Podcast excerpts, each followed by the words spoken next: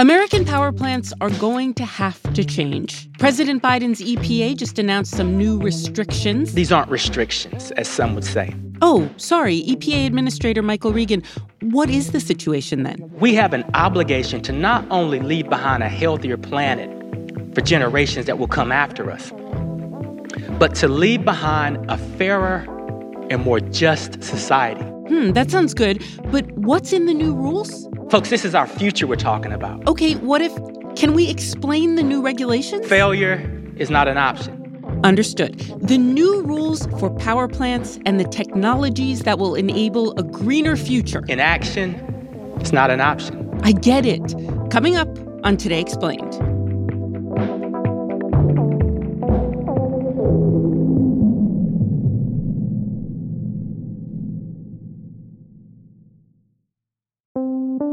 For Today Explained comes from FX's The Veil, starring Elisabeth Moss. If you like spy thrillers or indeed Elisabeth Moss, then you might want to check out FX's The Veil. It's an international spy thriller that follows two women as they play a deadly game of truth and lies on the road from Istanbul to Paris and London. Oh, I'll go. One woman has a secret, same here, and the other has a mission to reveal it before thousands of lives are lost. FX's The Veil, now streaming only on Hulu.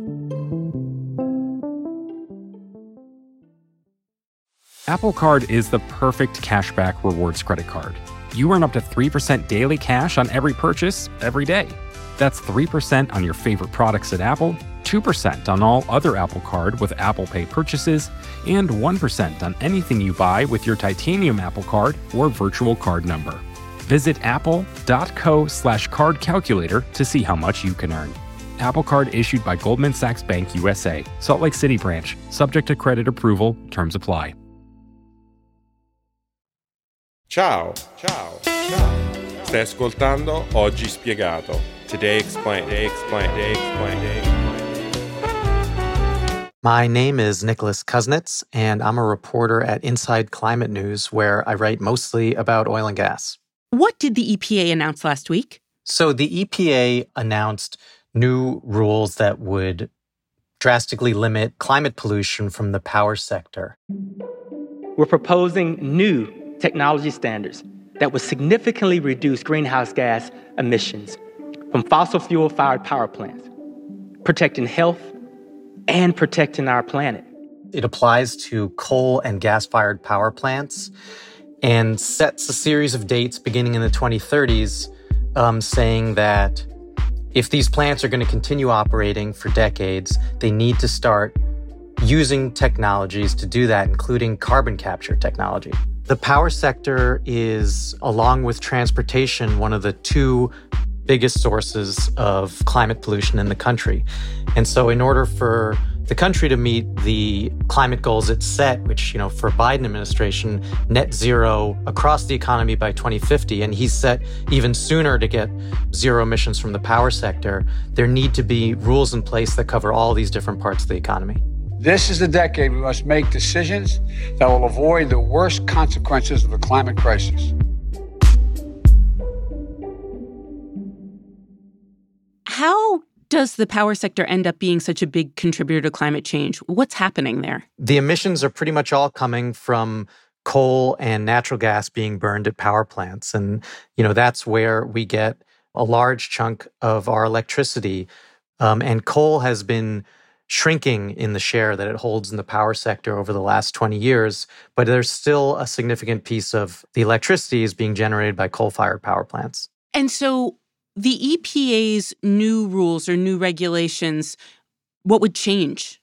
The rules basically set limits and targets for cutting the greenhouse gas pollution from the power sector. When finalized, these technology standards are expected to avoid 617 million metric tons of carbon dioxide by the year 2042.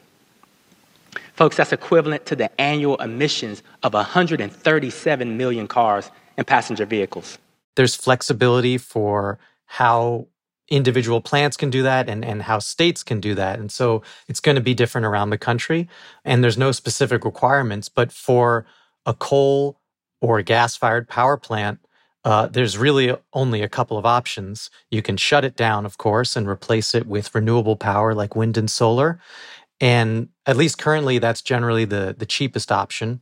Um, but another option would be to put carbon capture equipment onto the power plant that would actually take the carbon dioxide that's coming out of the smokestacks, capture it, compress it, and then, you know, send it somewhere for storage. But currently there are no commercial scale carbon capture operations on power plants. And there's been efforts to do this for years. There was one operating for just a few years before it shut down. It's largely unproven technology, uh, at least in the power sector. Tell me what carbon capture is and how it works. Sure. So it's it's a technology, or really like a suite of technologies, because there are different ways to do this that pulls carbon dioxide out of smokestack emissions. So you know you attach this equipment and it can be like a, a, solution that the emissions that are coming up the smokestack have to go through. And then there's chemicals in that equipment that bind to the carbon dioxide and pull it out. Once it's pulled out, it has to be compressed to the point of where it's a liquid, and then it can be piped somewhere and, and generally pumped underground to store it, ideally indefinitely. Does it work? Does it remove carbon in the way from the atmosphere the way it's intended to? Well, I think there's a recurring theme here, which is the answer is technically yes, but in the real world, it's a little more complicated. So technically, the technology is proven to work um, and storage can work. But one of the biggest problems is it's very expensive. And particularly when you're trying to apply it to a power plant, uh, it's very expensive. It's so expensive that no one's doing it. Oh. Um, so that's been the biggest problem. And, you know, when it comes to the power sector, the Inflation Reduction Act, which was the big climate and tax bill that Congress passed last year, the signature sort of climate bill of the Biden administration. This bill is the biggest step forward on climate ever, ever. It included tax incentives that were supposed to make carbon capture a little more cost effective. And so that kind of set the stage for this rule now. And what the Biden administration is effectively saying is okay, power sector, you know, you've said you can use this technology here you go. You know, now's your shot. So far, at least, the utilities have balked. They basically said this is too expensive and we can't do it. Um, so, on the one hand, you have companies saying this is an important technology. On the other hand, for years, they continue to say it's not quite ready commercially. So, you know, it's going to be kind of a put up or shut up moment, I think. Let's go back to the bigger thing that we're talking about today, which is the EPA rules. Why is it that the EPA is the one enforcing this or forcing us to do this? Well, Congress passed the Clean Air Act decades ago, and that gave EPA authority to control air pollution. And so um, a series of court rulings have basically said um, that the EPA can use that law to regulate carbon dioxide emissions, but it's also greatly restricted exactly how the EPA can do that. Well, good afternoon, everybody. In the Obama administration, they passed uh, rules that were meant to cut greenhouse gas pollution from the power sector. And today, after working with states and cities and power companies, the EPA is setting the first ever nationwide standards to end the limitless dumping of carbon pollution from power plants. But they were challenged in court, and ultimately the Supreme Court tossed them and you know ruled that um, they were unconstitutional. So these rules were developed after that decision. And so, you know, very much had that decision in mind and are meant to be more workable. There was also another change since then, which is that in the Inflation Reduction Act passed last year, Congress gave authority to do this. So that's not to say that it can't be tossed again. You know, there will surely be legal challenges. Republican attorneys general have been um, challenging Biden administration rules, pretty much all of the major ones coming out. And the Supreme Court has already shown that it's often very skeptical of these kinds of regulations. So there could certainly be challenges that could stick with this too. All right. So the news comes down the EPA is making power plants do this. And then what's the reception? Who's saying what about this? Democrats and most environmental groups have been really supportive and said this is what we need uh, to set the country on the right track to limit climate pollution. Republicans immediately came out strongly against the rule, and certain industries have come out somewhat critically, though it's a bit more complex there.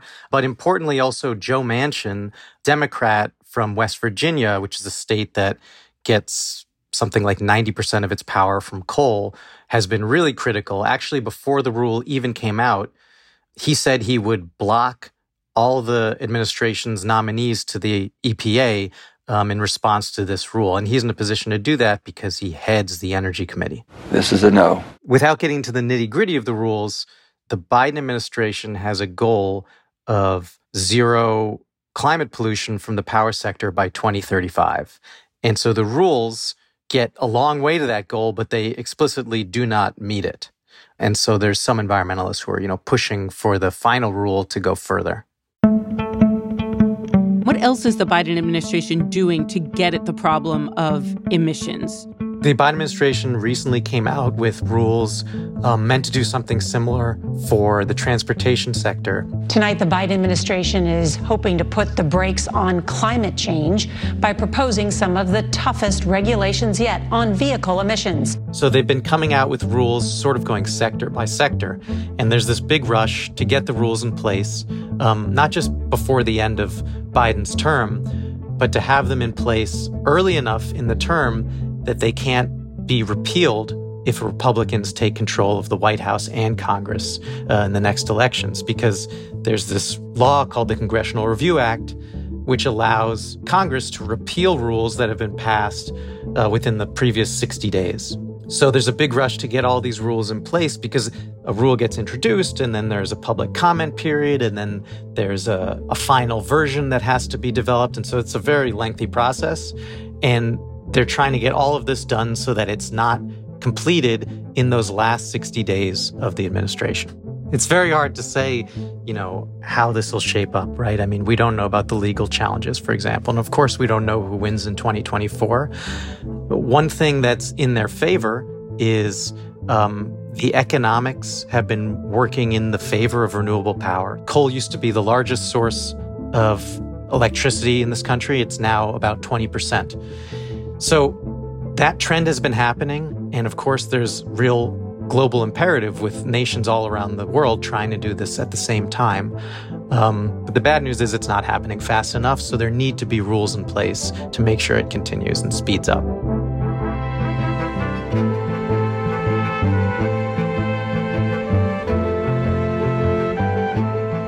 Nicholas Kusnetz of Inside Climate News on carbon capture. There is another way to clean up power plants. I just learned about it, although scientists have been watching it for a while. And it is making a lot of people wildly optimistic. That's coming up on Today Explained.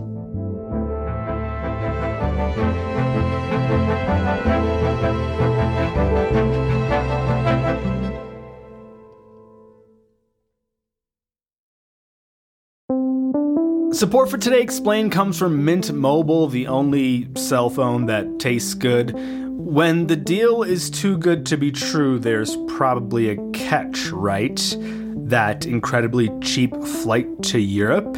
You probably can't bring a bag, or pick your seat, or use the restroom. So, when I tell you that Mint Mobile offers wireless plans for just 15 bucks a month when you purchase a 3-month plan, you're probably wondering, what's the catch? Well, according to Mint Mobile, there is no catch. According to Mint Mobile, it's only 15 bucks a month and their plans come with high-speed data and unlimited talk and text delivered on the nation's largest 5G network. To get this new customer offer and your new 3-month unlimited wireless plan for just 15 bucks a month, you can go to mintmobile.com slash explain. That is mintmobile.com slash explain. You can cut your wireless bill to 15 bucks a month at mintmobile.com slash explain. $45 upfront payment required, equivalent to $15 a month. New customers on first three month plan only, speed slower above 40 gigabytes on unlimited plan.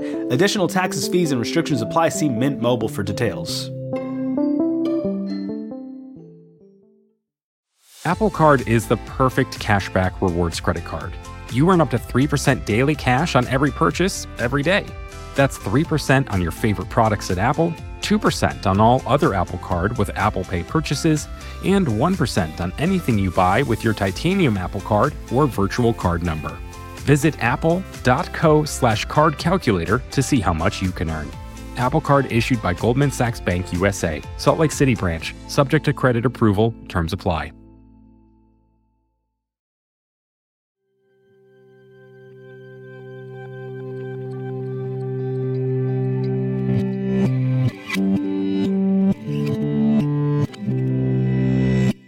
Leah, start by giving me your full name and telling me what you do.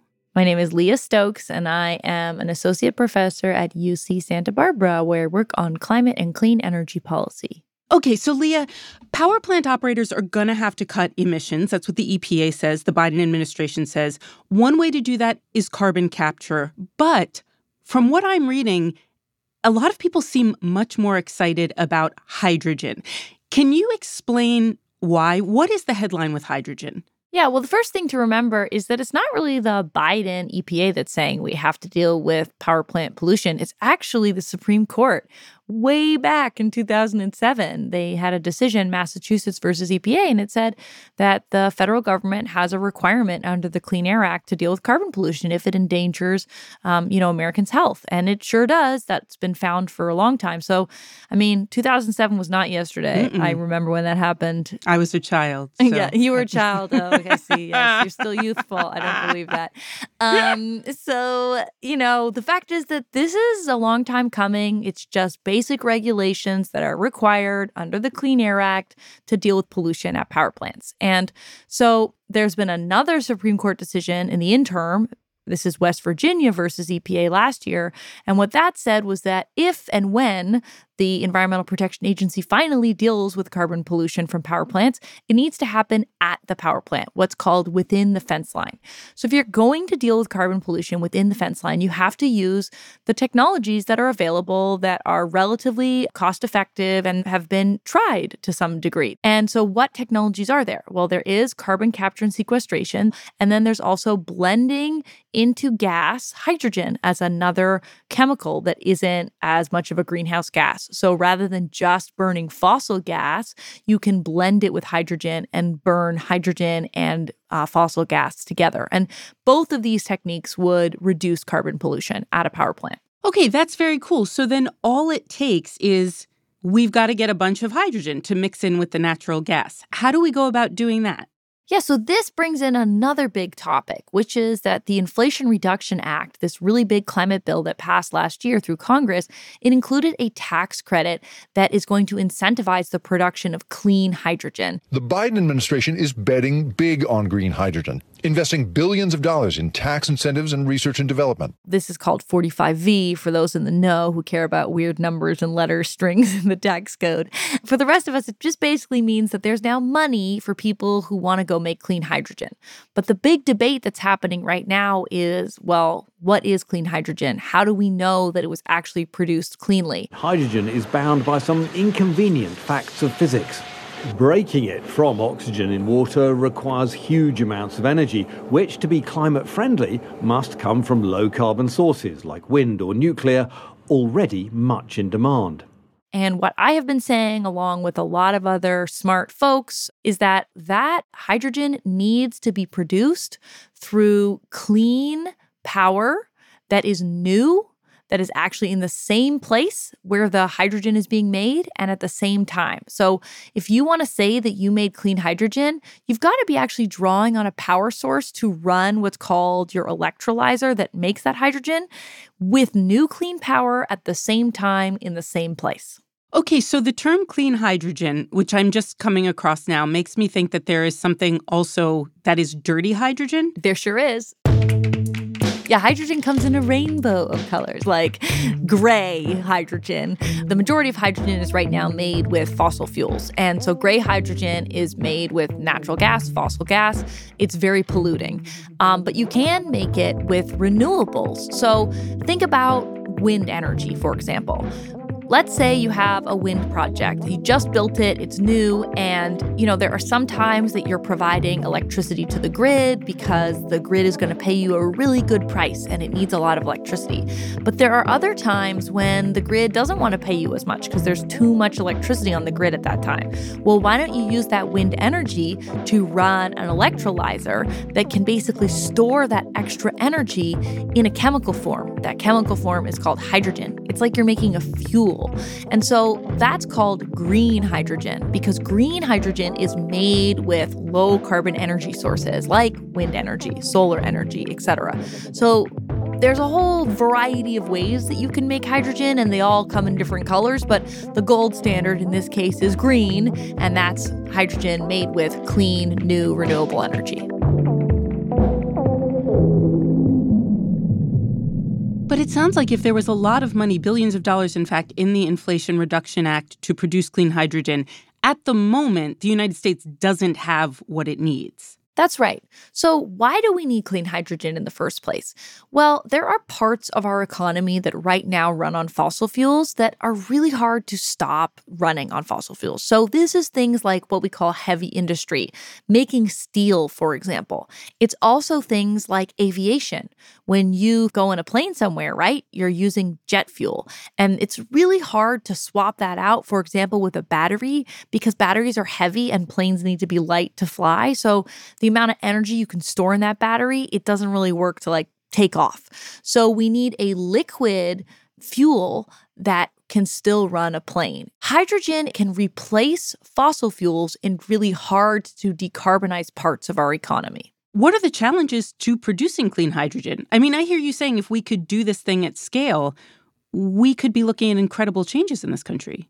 Yeah, I think there's lots to be optimistic about hydrogen, actually. And the federal government put like hundreds of billions of dollars towards this because it's not just the tax credit. There was another law passed that created hydrogen hubs.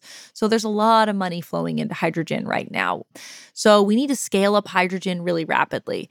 And for some people, they're thinking that that means that we can sacrifice in the short term. That even if hydrogen is dirty in the short run, what we really need to do is scale up this industry. And so it's more important that in the long run, we have a big industry that can clean up pollution. And what I say to that is that does not make sense for two reasons. One, you can't ruin the reputation of a technology and expect that to just go away. Think about nuclear energy, right? Nuclear is a carbon free resource and it remains very unpopular and very controversial. So, hydrogen, if we want it to be a technology that people like, that they accept, we can't have it causing pollution in the short run. That's not going to be good branding for this industry long term. And the other thing is that the kinds of electrolyzers, the machines that make hydrogen, the kinds that we want, they're not as available right now. We want them to be what's called flexible, so that when we have too much energy on the grid, right? Like, oh my gosh, we have all this extra wind and solar, what are we going to do it? The electrolyzer can ramp up and store that extra power as a fuel. And then at other times, when the sun has gone to bed, when the wind's not blowing, that electrolyzer can turn off and say, Oh, I don't have anything to do right now. I'm just going to chill. And the electrolyzers that we currently have more like run 24 7. And that isn't actually the kind of technology that we need. So we have to set the rules in such a way that we actually incentivize green hydrogen and the technologies like flexible electrolyzers that would go along with renewable energy to really make clean hydrogen over the long run. You know, look, often when we talk about climate change, you know this as, as well as I do. In fact, you probably encounter it as often as I do. I think it seems like there are a lot of good ideas out there, but very few of them are going to happen in the next year or two years or five years in enough time to make a difference, right? In the shorter term. But what I hear you saying is that we are inexorably moving toward a world where clean hydrogen is part of the equation and it might happen fairly soon. I mean, I, I'm, mm-hmm. I'm coming away feeling optimistic, and that worries me. No, no. Why not be optimistic? Join me in the future where we have solved climate change. I live in that part of my mind regularly. I mean, I would challenge your view, and not because I don't adore you, you're fabulous, but because I want you to be a little more optimistic. We have the vast majority of the technologies we need to take on the climate crisis. What are those technologies? Let's talk about it. The first thing is we have to clean up the electricity sector, and that's partially what the EPA is doing here. When we get to 100% clean power, as President Biden has committed to doing by 2035, that's going to clean up about one quarter of our carbon pollution. All right, how do we do more? Well, then we can electrify everything we can. So, cars, our homes, right? Even parts of heavy industry, we can use electricity. We can use that clean power to run lots of parts of our lives. These are cool things like heat pumps, induction stoves, electric vehicles, e bikes, you name it. Okay, that's going to do another half of the problem. So we've now solved three quarters of the problems with two things clean electricity plus electrification. Now we've got that last quarter. That's the tricky stuff. That is where clean hydrogen lives. That's how we're going to clean up heavy industry, airplanes, um, parts of the agriculture sector for things like fertilizer. Hydrogen is playing a really key role in cleaning up that last quarter of the problem. So I'm very optimistic that this tax credit for hydrogen, a nice stable fat amount of money is going to create a lot of innovation, a lot of deployment, and we are going to be a lot further along with hydrogen electrolyzers in, you know, five years from now than I think anybody really understands.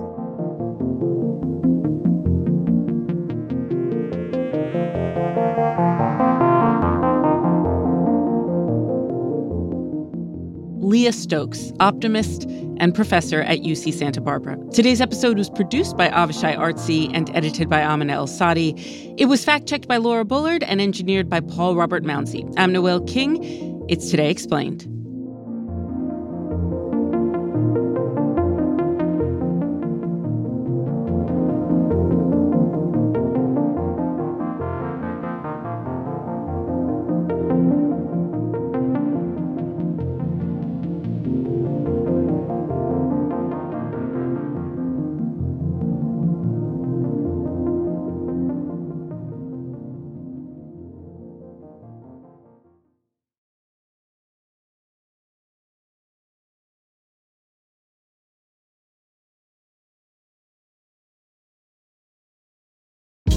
Hey, this is Scott Galloway, author, professor, entrepreneur, and most importantly, host of the Prop G podcast. We got a special series running on right now called The Future of Work, where I answer all your questions on surprise, the future of work. Questions including what are we missing when we work remotely, or how do we handle work life balance when a major opportunity comes knocking? From the provocative to the technical, we're offering insights you won't want to miss. So tune in to the future of work, a Prop G Pod special sponsored by Canva. You can find it on the Prop G Pod wherever you get your podcasts.